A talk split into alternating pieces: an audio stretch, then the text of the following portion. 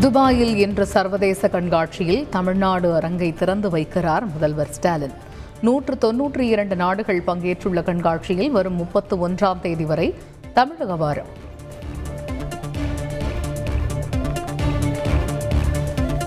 சட்டப்பேரவை கூட்டம் மீண்டும் ஏப்ரல் ஆறாம் தேதி கூடுகிறது. சபாநாயகர் அப்பாவு அறிவிப்பு.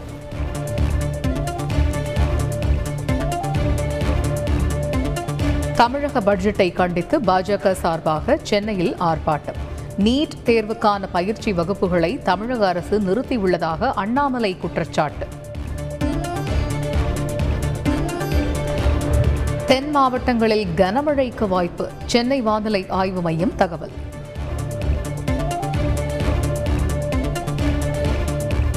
ஊட்டியில் மே இருபதாம் தேதி முதல் மலர் கண்காட்சி துவக்கம். ஐந்து நாட்கள் நடைபெறும் என தோட்டக்கலைத்துறை அறிவிப்பு. இலங்கை சிறையில் உள்ள பதினாறு மீனவர்களை விடுவிக்க மத்திய அரசு பேச்சுவார்த்தை நடத்தி வருகிறது. நாடாளுமன்றத்தில் காங்கிரஸ் எம்பி திருநாவுக்கரசரின் கேள்விக்கு மத்திய அமைச்சர் முரளிதரன் பதில். கடலோரங்களில் இருக்கும் அனைத்து நாடுகளிலும் ராஜாங்க ரீதியிலான ஒப்பந்தம் மேற்கொள்ள வேண்டும். மீனவர் பிரச்சனையில் மத்திய அரசுக்கு விஜய் வசந்த் எம்பி கோரிக்கை.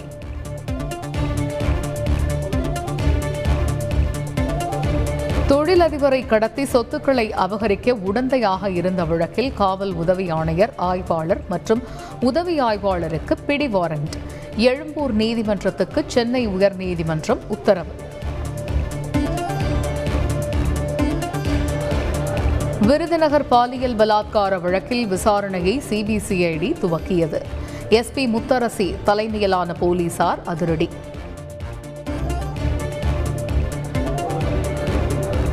கிறிஸ்தவ மிஷனரிகளின் நடவடிக்கைகளை கண்காணிக்க வாரியத்தை ஏற்படுத்த கோரிய வழக்கு தள்ளுபடி. சமூக நல்லிணக்கத்தை கெடுக்கும் வகையில் மனு இருப்பதாக ஹிந்து தர்ம பரிஷத் அமைப்பிற்கு உச்சநீதிமன்றம் கண்டிப்பு. ஹிஜாப் வழக்கில் தீர்ப்பளித்த நீதிபதிகளுக்கு மிரட்டல் விடுத்தது தொடர்பாக மேலும் ஒருவர் கைது. தஞ்சையைச் சேர்ந்த ஜமால் என்பவரை பிடித்து அழைத்துச் சென்றனர் பெங்களூரு போலீசார். மேற்கு வங்கத்தில் எட்டு பேர் எரித்து கொல்லப்பட்ட வழக்கை சிபிஐ விசாரிக்க உத்தரவு. கொல்கத்தா உயர்நீதிமன்றம் அதிரடி.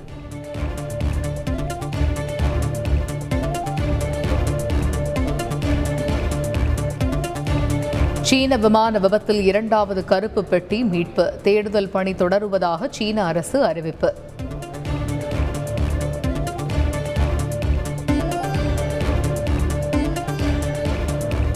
பிரபாகரனால் செய்ய முடியாததை ராஜபக்சே செய்துவிட்டதாக இலங்கை தமிழ் எம்பி விமர்சனம்.